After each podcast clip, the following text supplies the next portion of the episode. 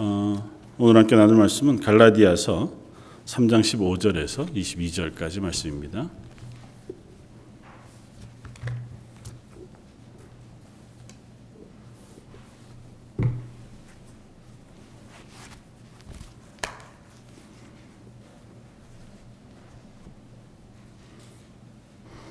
신약 성경 갈라디아 3장 15절로 22절까지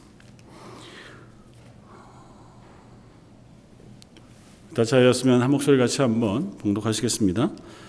형제들아 내가 사람의 예대로 말하노니 사람의 언약이라도 정한 후에는 아무도 폐기하거나 더하거나 하지 못하느니라.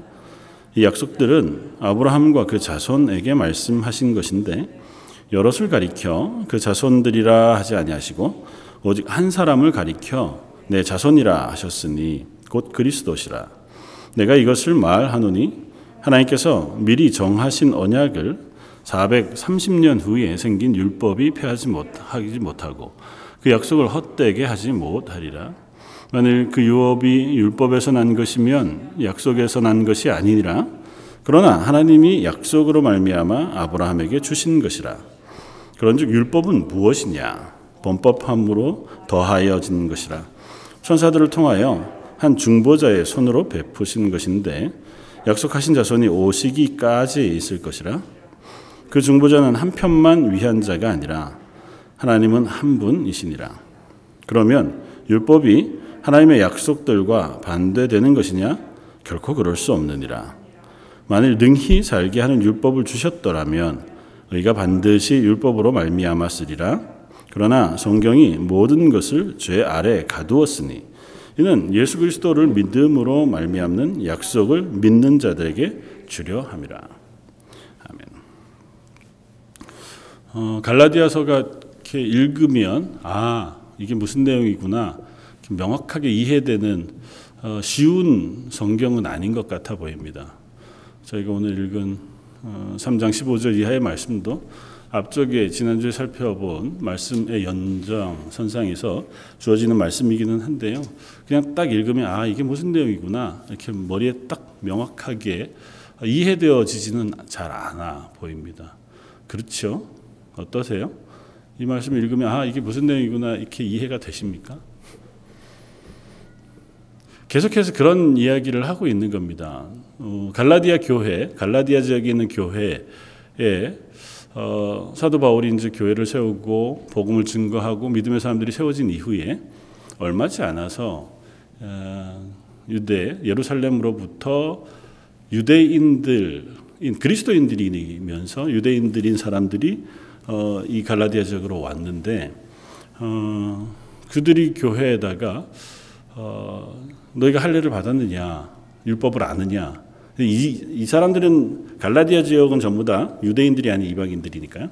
그건 아니요. 우리는 그런 것에 상관없이 예수 그리스도를 믿음으로 구원 얻었다고 하는 바울, 사도 바울의 복음 전도를 믿고 그렇게 세례를 받아 우리가 그리스도인 되었다고 하는 고백이 아마 있었겠죠. 그러니까 그들이 아니다. 그것도 좋지만 그것도 중요하지만 그렇다고 끝나는 게 아니다. 그것 위에 너희가 율법을 지키고 할례를 행하는 것이 필요하다. 요즘으로 이야기하면 이런 거죠. 난 예수 믿고 구원 얻었습니다라고 고백하면 이제 묻는 거죠. 그래서 넌 삶이 변했냐? 넌 지금 네가 사는데 네가 사는 삶이 죄를 안 짓고 하나님이 기뻐하시는 삶을 잘 살고 있느냐? 그런 것들이 네 속에 계속해서 있느냐? 라고 묻는 것과 비슷해 보입니다. 조금은 다르죠. 다르기는 하지만 그렇게 얘기하고 나서 뭐라고 하냐면 네가 만약에 그렇게 하지 않으면 선을 행하고 착하게 살지 않고 좋은 일을 하지 않으면 넌 구원받을 수 없어 라고 얘기해 버리면 어려움을 겪습니다. 그게 언제적 있었던 일입니까? 중세 캐톨릭 교회에서도 그런 일들이 있었어요. 지금 캐톨릭에서도 여전히 어, 그런 부분들이 없지 않습니다. 물론 기독교회 안에서도 어, 그런 것들을 가르치고 그런 부분에 중점을 두고 있는 어, 가르침이 없지 않습니다. 그리고 그렇다고 해서 그게 다 다르, 틀리지 않았어요. 근데 초점이 어디에 있느냐라고 하는 것에 대해서 우리가 잘 생각해 볼 필요가 있습니다. 자칫 잘못하면 어디로 가게 되냐면 아, 예수님이 날 위해 십자가에 죽으시고 그걸 믿음으로 구원 얻었는데도 여전히 난 괴로운 거예요. 왜냐하면 그랬는데도 난 죄인이거든요. 여전히. 예수 믿고 구원 받았는데 그랬는데도 내 속에는 여전히 죄의 욕심들과 죄를 향한 유혹들이 있고 또 자주자주 실패하고 저갖고 우리가 불렀던 찬양처럼 하나님 난참 연약합니다. 오늘도 또 실패했습니다. 이게 조금 더 예민한 사람들, 조금 더 신앙적으로 잘 살려고 하는 사람이면 사람일수록 이게 더 예민하게 어, 나를 괴롭혀요. 근데 이게 나만 괴롭히면 되는데 나만 괴롭히지 않고 그 눈으로 또 다른 사람을 봐요. 그러면 어디로까지 가냐 하면 와, 교회 다니는 사람들이 어떻게 저럴 수 있지? 우리 교회 목사님이, 장로님이, 집사님들이 야, 저렇게 산다고? 야, 그러면서 구원받았다고 이야기하면 난 차라리 교회 안 다니고 말지. 세상에 교회 안 다니는 사람들이 훨씬 착하더라. 나는 교회 다니는 사람들한테 상처를 받지, 교회 안 다니는 사람들한테 별로 상처받은 적이 없어. 그러면, 야, 그 사람들을 구원했다, 혹은 그들이 구원받았다 라고 얘기하는 게 참 나를 어렵게 한다. 로도 간단 말이죠. 이게 우리가 사람이기 때문에 반드시 가지고 있는 우리의 고민이에요. 그리고 사도 바울은 그 고민으로부터 자유하라고 갈라디아 교회 계속 이야기하면서 어, 그걸 축소해서 두 가지를 가지고 설명하면 하나는 언약, 약속과 하나는 율법이에요. 지금 갈라디아 교회가 고민하고 있는 게 그거잖아요. 사도 바울이 전한 복음은 하나님의 약속, 언약, 예수 그리스도를 믿으면 구원 얻는다는 어, 약속. 이건 하나님의 약속이잖아요. 그것으로 구원 받았다라고 하는 고백 위에 그러면 이제 언약을 지켜야 하는. 그래서 그러면 하나님 명령하신 율법대로 너희가 지키고 할례를 행하면 구원을 받을 수 있다라는 게 같이 더해지니까 혼란스러운 건데 그 혼란을 정리하려고 이 설명을 지금 갈라디아서를 쓰고 있는 겁니다. 그래서 지난주에는 아브라함으로부터 시작해서 아브라함이 언제 구원받았느냐. 아브라함은 율법을 받기 430년 전 사람인데 어, 하나님은 아브라함이 하나님의 약속을 믿으니 이를 의로 여기셨더라고 성경이 쓰면서 아브라함이 하나님께 구원받은 것 그것은 믿음으로 받았다. 하나님의 약속을 믿음으로 구원받았는데 그 사람에게는 율법이라는 게 없지 않았느냐. 그리고 우리들은 동일하게 뭐 혈통으로 올라가면 아브라함의 자식은 아니지만 믿음으로 구원 얻는 사람이라고 하는 측면에서 우리를 아브라함의 자손이라고 부를 수 있다라고 하는 설명을 해요. 그래서 갈라디아 사람들아 너희도 뭐 육신으로는 이 사람들 헬라 사람, 그리스 사람들, 그리 헬라계 쪽 사람들이고 어, 유대인들은 히브리계 사람들이니까 전혀 다른 민족이죠. 어, 따지자면 이스라엘은 약간 아시아 쪽 사람이고 어, 이 갈라디아 이쪽 지역은 유럽 쪽 물론 이제 소아시아 지역이긴 하지만 유럽 쪽에 가까운 사람들이 인종이 다르단 말이죠. 그럼에도 불구하고 뭐라고 얘기한다고요? 우리는 아브라함의 자손이다. 뭐 때문에? 하나님께서 믿음으로 구원 얻는 자의 아버지라고 하는 이름을 아브라함에게 주셨다는 거예요. 아브라함이 모든 민족의 아버지라고 하는 이름이거든요. 그래서 아브라함을 그냥 자기 자식 이삭의 자식 이삭의 아버지만 되는 게 아니고 이스마엘의 아버지만 되는 게 아니고 아브라함은 모든 믿음으로 구원 얻는 사람들의 아버지라고 하는 이름을 하나님께서 주시는 거예요. 그러니 우리도 뭐 저와 여러분들도 마찬가지로 믿음으로 구원 얻는 아브라함의 자식이다. 그러므로 우리가 구원 얻는 것은 아브라함에게 하나님 하신 약속을 따라서 우리도 그 약속의 뒤를 이어 하나님이 우리를 구원하시는 약속을 믿음으로 구원 얻는 것이다 라고 하는 이야기를 했어요. 그리고 오늘 본문으로 연결되어져서 우리에게 들려줍니다. 15절부터 우리에게 하시는 말씀은 율법과 어, 어, 언약에 대한 이야기를 하는데 먼저 언약에 대한 이야기를 우리에게 들려주요. 형제들아, 내가 사람의 예대로 말하노니 사람의 예대로 말한다니까 일상적으로 니네가 알아듣기 쉽게 한번 얘기해 보자. 뭐 이렇게 표현하는 것이라고 이해하면 됩니다. 사람이 언약이라 사람의 언약이라도 정한 후에는 아무도 폐하거나 더하거나 하지 못하느니라. 사람의 언약이라고 표현된 이건 사람이 한 약속이더라도 그런 의미로 그냥 이해하시면 되고 조금 더 어, 헬라어 원문에 가깝게 해석하면 유언장을 쓰는 그 사람이 유언장을 쓰고 도장을 찍은 이후에는 그걸 다시 바꿀 수 없다. 근데 요즘은 이렇게 생각, 어, 유언장 바꿀 수 있는데 왜냐하면 자꾸 매년 매년 유언장을 다시 쓰기도 하잖아, 이 나라는.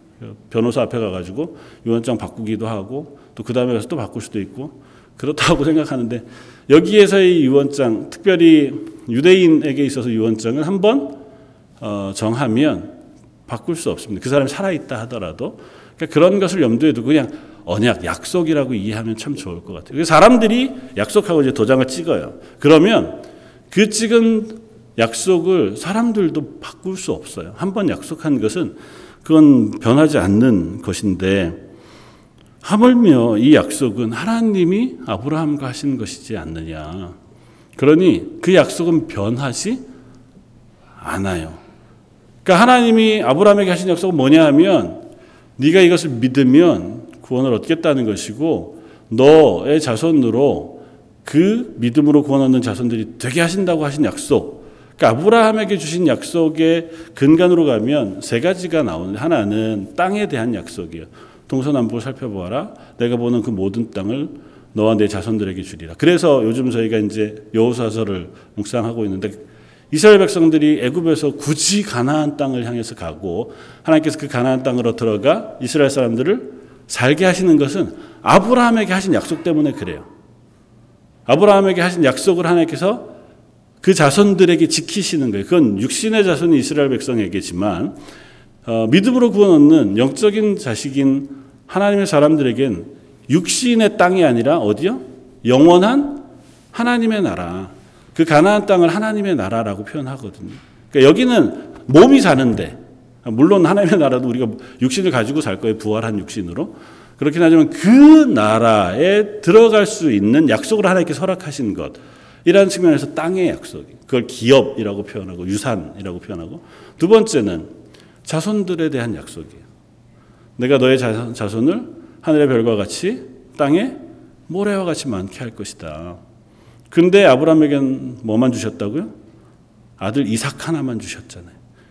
그럼에도 불구하고 하나님께서 이삭을 통해서 육신으로는 이스라엘 백성이라고 하는 거대한 민족을 하나님께서 허락하신 거죠. 430년 후에 가나안 땅으로 들어올 때 그 사람들이 200만에서 300만 정도 되는 큰 민족이 되었으니까 그들이 그 땅을 차지하게 하는 것으로 1차 하나님이 하신 약속을 지키셨어요. 그러나 본질적으로는 믿음으로 구원 얻는 숱한 아브라함의 후손들을 온 세상에 두시고 그들을 하나님의 나라에 영원한 하나님의 나라에 들어가도록 우리를 만드시기로 하신 약속을 지금도 이루고 계시는 거죠. 그 약속의 결과가 저와 여러분들인 거고 그래서 우리도 그 약속을 따라서 영원한 하나님 나라에 우리를 인도해 드실 것이라고 하는 약속의 완성의 일부가 되는 거죠. 마지막은 음, 복이 되겠다고 하시는 내 이름을 창대케 해서 그로 하여금 복이 되게 하시겠다고 하는 약속이에요. 그건 다른 의미로는 그를 통하여 다른 사람들이 복을 얻게 하시겠다. 지난주에 얘기했던 것처럼 어, 아브라함의 고백 혹은 저와 여러분들의 믿음의 고백을 통해서 우리 주변에 있는 이들이 하나님을 알게 하시고 또 그들이 하나님의 백성이 되게 하는 그 복이 되게 하시는 어, 은혜를 베풀어 주셨단 말이에요. 그 약속을 이제 아브라함에게 하신 거란 말이죠. 그건 율법을 주기 430년 전이에요. 그, 그 약속을 하나님은 이미 하셨어요. 그러니까 사람의 예대로 얘기하면 그때 하나님이 아브라함에게 직접 약속하시고 도장을 찍으셨어요. 유언장처럼 이제 약속을 하셨어요. 그리고 나서 430년이 지난 이후에 하나님께서 그의 후손인 이스라엘 백성들에게 모세를 통해서 시내산에서 다시 하나님과 언약하는 언약을 했어요. 그게 뭐예요? 율법이에요. 신의 산에 하나님께서 십계명 두 돌판을 주시면서 너희가 이것을 지키면 내 백성이 되고 너희가 이것을 불순종하면 너희 내 백성으로 되지 못하는 그와 같은 약속을 하나님께서 그들에게 다시 주셨단 말이죠. 그런데 고민이라는 거, 이 두 가지가 충돌해요. 아브라함에게 주신 약속은 넌 그 약속을 믿으면 구원 얻겠다고 하셨는데 율법은 뭐예요? 이걸 지켜야 복을 받고 안 지키면 저주를 받을 거라는 거잖아요. 이 둘 사이의 구분을 우리가 잘 알아야 됩니다. 언약은 하나님이 주인이 되는 거예요. 약속은. 그러니까 하나님에게만 약속의 책임이 있어요. 하나님이 내가 약속하시는 거예요. 너가 믿으면 내가 구원을 너에게 주시는 하나님에게 주권이 있어요. 그런데 율법은 다른 의미로 생각하면 물론 율법도 하나님에게 주권이 있지만 율법은 네가 행해야 되는 거예요. 네가 이걸 지키면 내가 너에게 복을 주겠다는 거잖아요. 이 두 개가 충돌해요. 그것 때문에 지금 갈라디아에 있는 교회도 고민하는 거고 그 뒤에 오는 뭐 캐톨릭 교회도 고민했던 거고 저와 여러분들도 여전히 똑같이 고민하고 있는 문제가 된단 말이죠.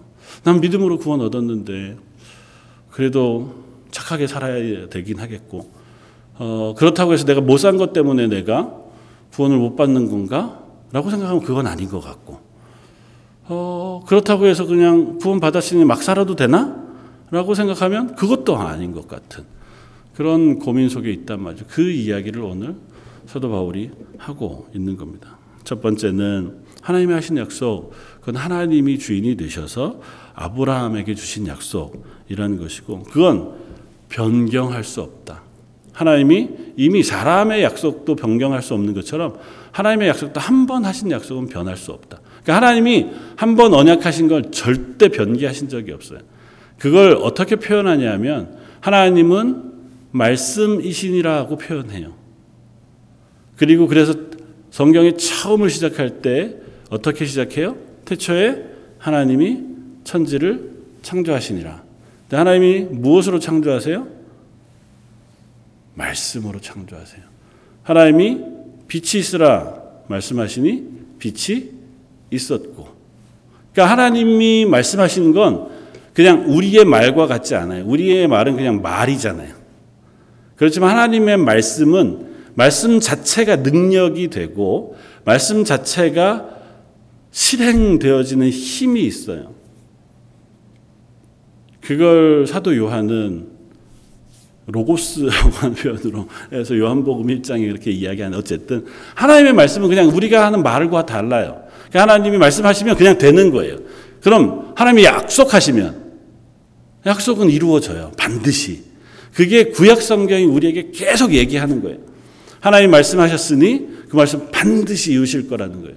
그게 아브라함과 약속하셨으니 아브라함에게만 하신 약속이 아니라 아브라함의 자손들에게까지 하신 약속이고 그 약속은 변하지 않는다. 그리고 그 자손들에게 하신 약속을 16절에 이렇게 표현해요. 이 약속들은 아브라함과 그 자손에게 말씀하신 것인데 여럿을 가르쳐 그 자손들이라고 하지 아니하고 오직 한 사람을 가르쳐 내 자손이라 하셨으니 그가 곧 그리스도시라.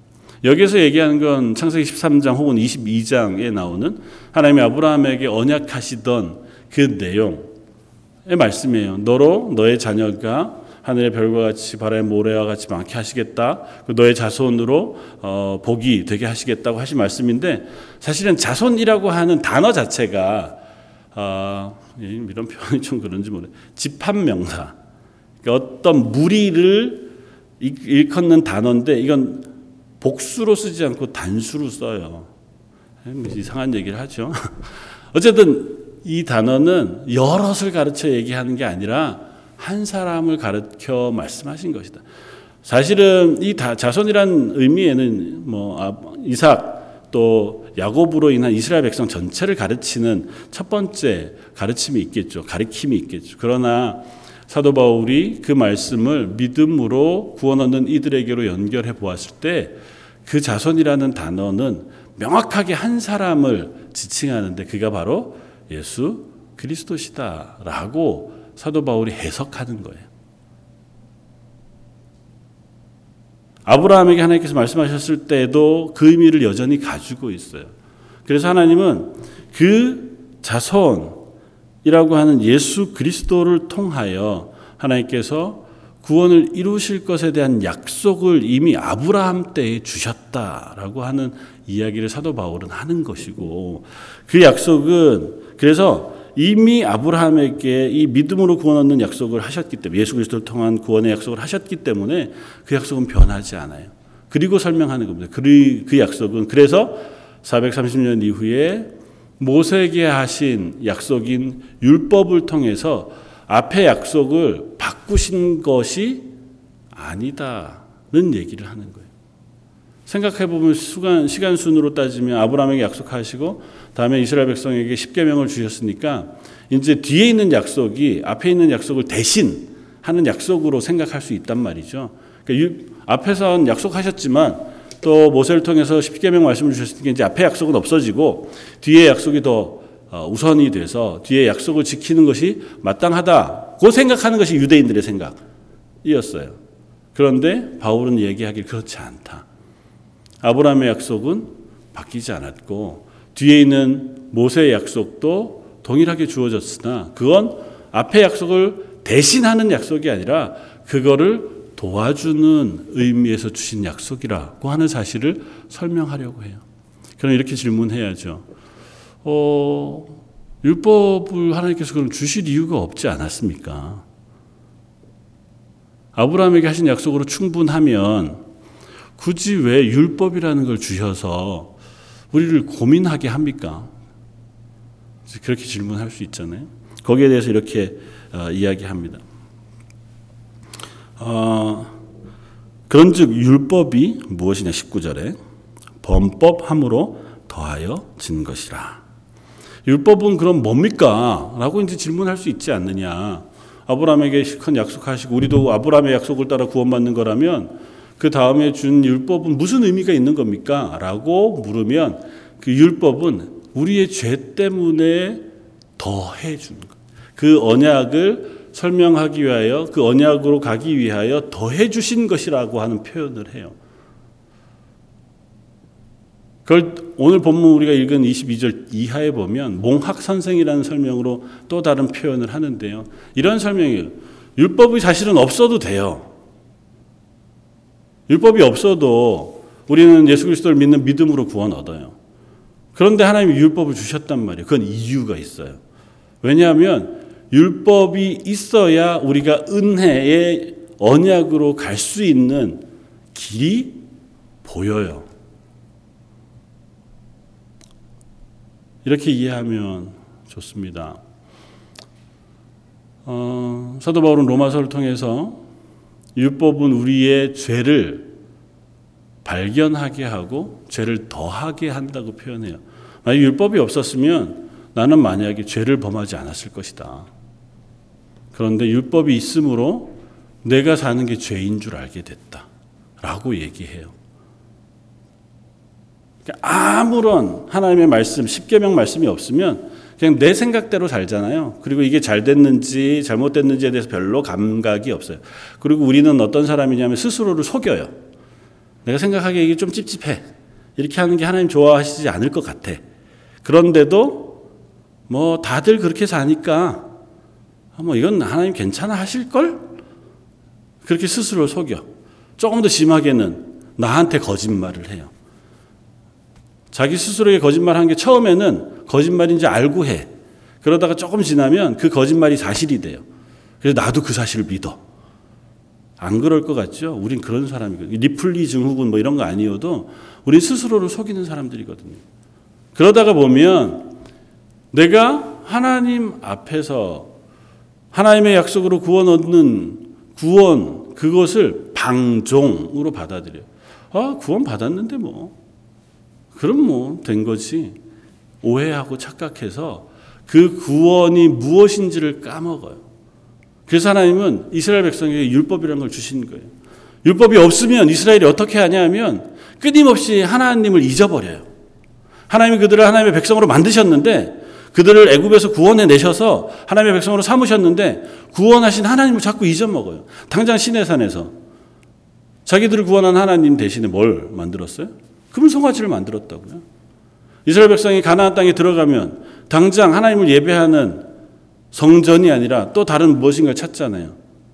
돌기둥, 나무막대기, 바알과 아세라라고 불리는 이방 신들 거기에 가서 절하고 거기 가서 춤추고 그리고 거기에서 복 받을 거라고 그런단 말이에요. 그게 이스라엘 사람인 줄 알았어요.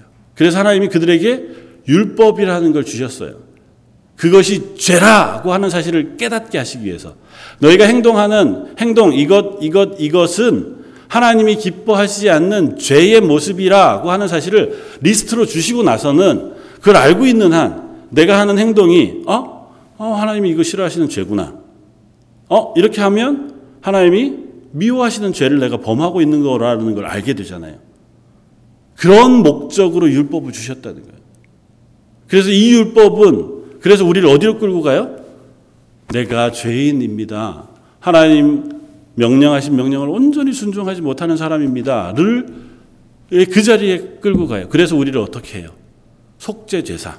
율법의 또 다른 한 부분인 나는 죄인이어서 하나님 용서해 주십시오. 제가 죄인인 것을 고백합니다. 라고 하는 회개의 자리로 이 율법은 끌고 가요.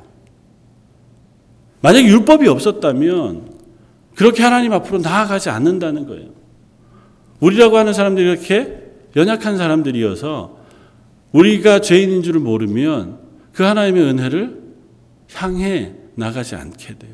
조금 더 지금 우리 사도 바울이 갈라디아 교회를 향하여 하시는 말씀인 예수 그리스도를 향해까지 이야기하면 이렇습니다. 예수님의 십자가의 은혜를 이해할 수 없어요. 율법이라는 것을 모르면 왜 예수님이 날 죽으셔서 예수님 십자가에 달려 죽으실 이유가 뭐가 있어? 나 대신에? 라고 이야기하게 된다고. 어, 난 그 정도는 아닌데? 와, 내가 뭐, 십자가에 달려 죽을 만큼, 채찍에 맞을 만큼, 야, 그렇게 잘못한 건 없는데, 왜 예수님이 날 위해서 죽으셨다고 얘기하지? 내가 잘못, 뭐, 아주 잘하는 건 아니지만, 그래도 이 정도면, 그럭저럭, 뭐, 욕 안 먹고 살 만큼은 하는데, 그런 날 위해서 뭐 굳이 십자가까지 지실 필요가 있나? 라고 하는 사람에게 뭘 보여준다고요? 율법을 보여줘요. 그럼 율법에 있는 내용들을 쭉 보면 내가 죄인이구나 라는 사실을 확인하는 거죠. 그 율법을 해석하여 예수님이 또 말씀하시잖아요. 율법이라고 하는 건 그 문장에 있는 게 아니라 그 안에 있는 내용이 있는 거다. 살인하지 말라. 아, 난 사람 안 죽였습니다. 그러면 율법을 지킨 거라고 생각하지만 그게 아니다. 그 내용 속에는 사람을 미워하는 것 자체가 살인하는 것이라는 하나님의 말씀에 명령이 있는 거다. 너 누군가를 미워하지 않았니? 그러면 이미 살인한 거야. 성적으로 무슨 간음? 아, 저는 뭐 그런 거 전혀 없습니다. 그게 아니라 마음 속에 그런 마음을 먹었다면 그것 자체가 죄가 된다는 사실을 너희가 기억해라. 예수님이 그걸 조금 더 확대해서 잘 설명해 주시잖아요. 그래서 뭐 하자는 거예요? 내가 죄인인 걸 알라는 거예요. 그래서 조금 더 심하면 어디로 가라고요? 절망하는 데까지 가라고요. 나는 도대체 구원받을 수 없는 사람이구나.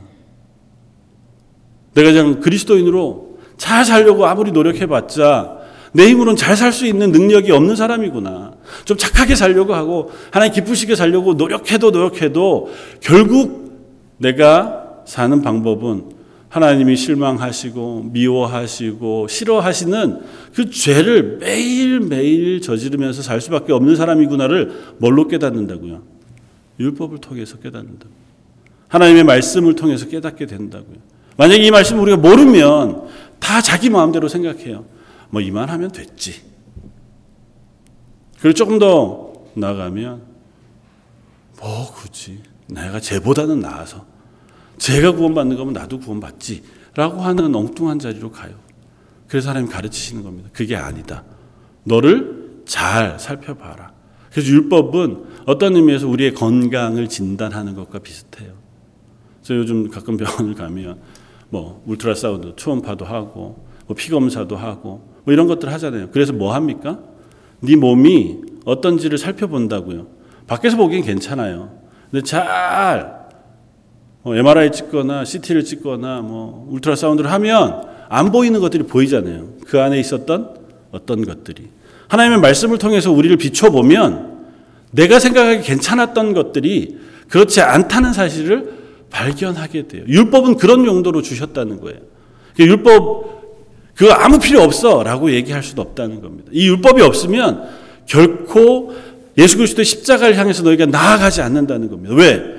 난 죄인이 아니니까요. 난 죄를 지은 적이 없는데 예수님이 날 위해 죽으신 십자가가 뭐 되게 감사하지 않아요. 그런데 율법을 통과하면 아, 나는 죽을 수밖에 없는 죄인이구나. 하나님 앞에 도저히 용서받을 수도 구원받을 수도 없는 사람인 걸 깨닫게 되면 비로소 어디로 가요? 날 위해서 대신 죽으신 예수님의 십자가 외에는 내가 구원받을 길이 없습니다.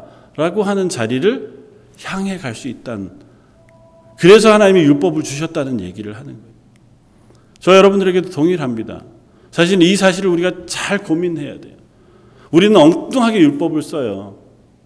율법을 이 은혜의 자리를 향해 나아가는 길, 수단으로 쓰지 않고 이 율법을 나를 제외한 다른 사람들을 검사하는 요구로, 도구로 써요.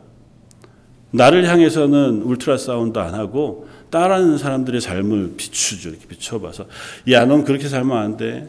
그렇게 사는 건 성경이 하지 말라는 걸 하는 거야. 야, 성경에 비춰보면 넌뭐 착하지 않아. 하나님 좋아하는 사람이 아니야! 이걸로 자꾸 쓰지. 그걸로 나를 안 비춰요. 율법은 나를 비추는 정도로 쓴 거예요.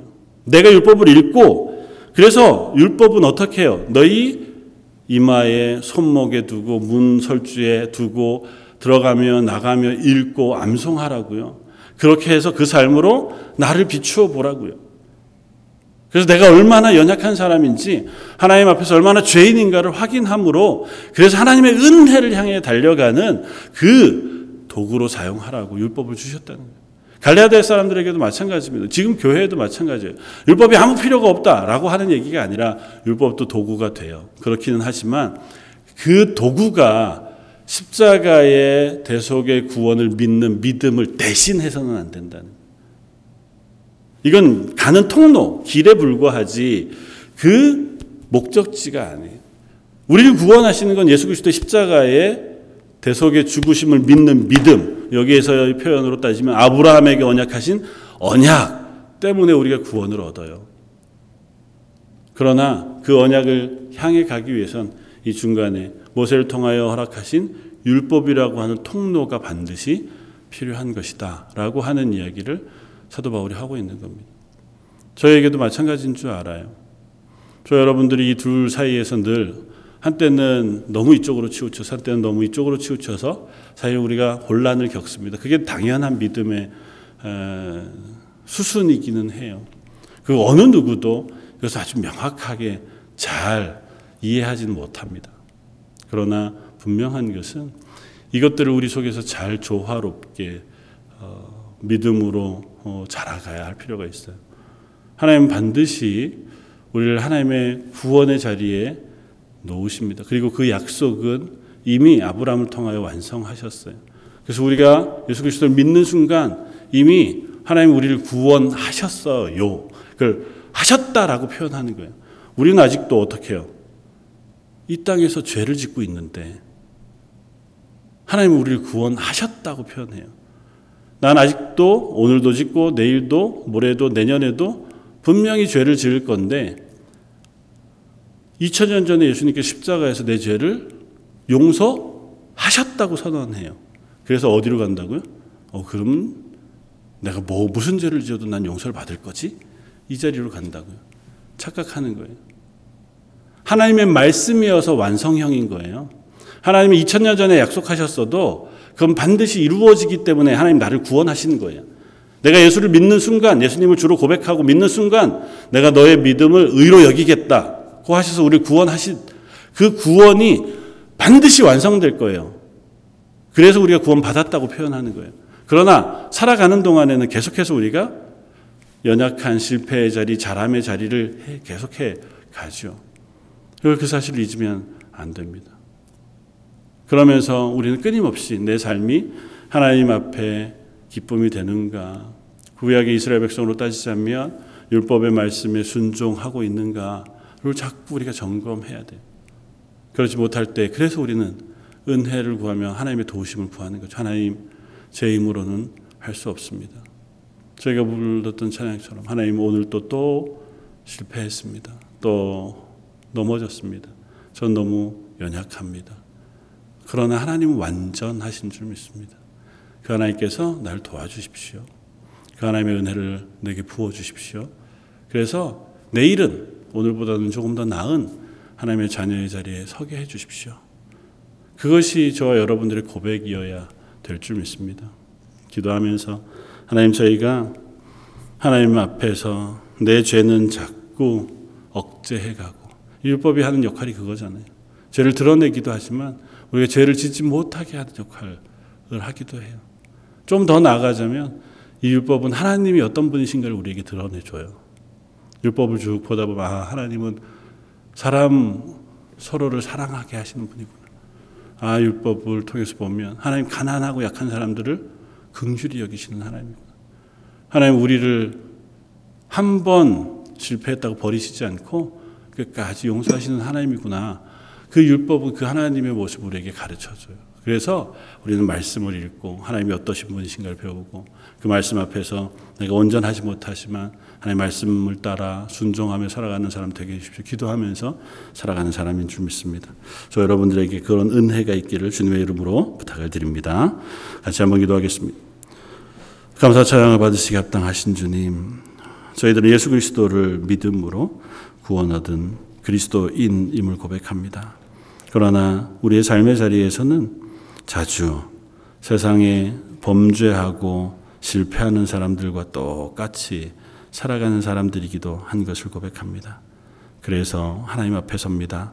저희를 도와주시고 저에게 은혜 베풀어 주셔서 저희로 하여금 하나님의 말씀에 순종하기까지 저희가 다름질쳐 나아갈 수 있는 하나님의 사람들 되게 하여 주시길 원합니다. 저희로는 할 수 없으니 하나님께서 도와주시고 은혜 베풀어 주셔서 하나님의 사람으로 설 수 있는 저희들 다 되게 하여 주옵소서. 모든 말씀 예수님 이름으로 기도드립니다. 아멘.